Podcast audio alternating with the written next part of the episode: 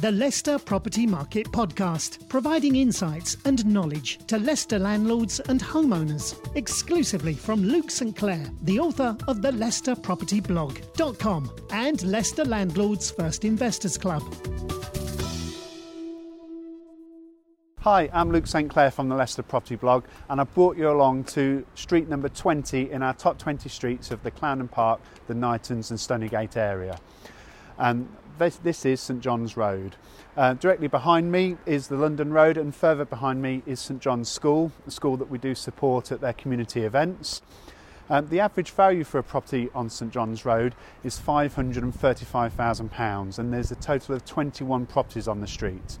The last sale took place in July of 2016 and there's actually been 10 sales since 1997. Let's have a look at that property. Number 9 St John's Road sold for £402,000 in July of 2016. It was a Victorian detached home, three stories with three reception rooms five bedrooms and two en suites. Let's have a look at some of the photographs. Here we have a lovely original fireplace, that beautiful landing, and a modern bathroom with separate shower. Now, as a location, St John's Road is ideal if you need access to the train station. With London Road just behind me, you can get to the train station within approximately 10 15 minutes walk, bus regular bus services, but also access to the city centre. Do, you do have nearby Victoria Park, uh, the shopping parades of Allandale Road and Francis Street, as well as in neighbouring Clarendon Park.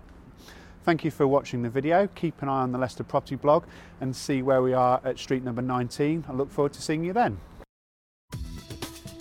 For all the latest Leicester property market insights and exclusive Leicester Landlords First Investor Club, head over to the leicesterpropertyblog.com.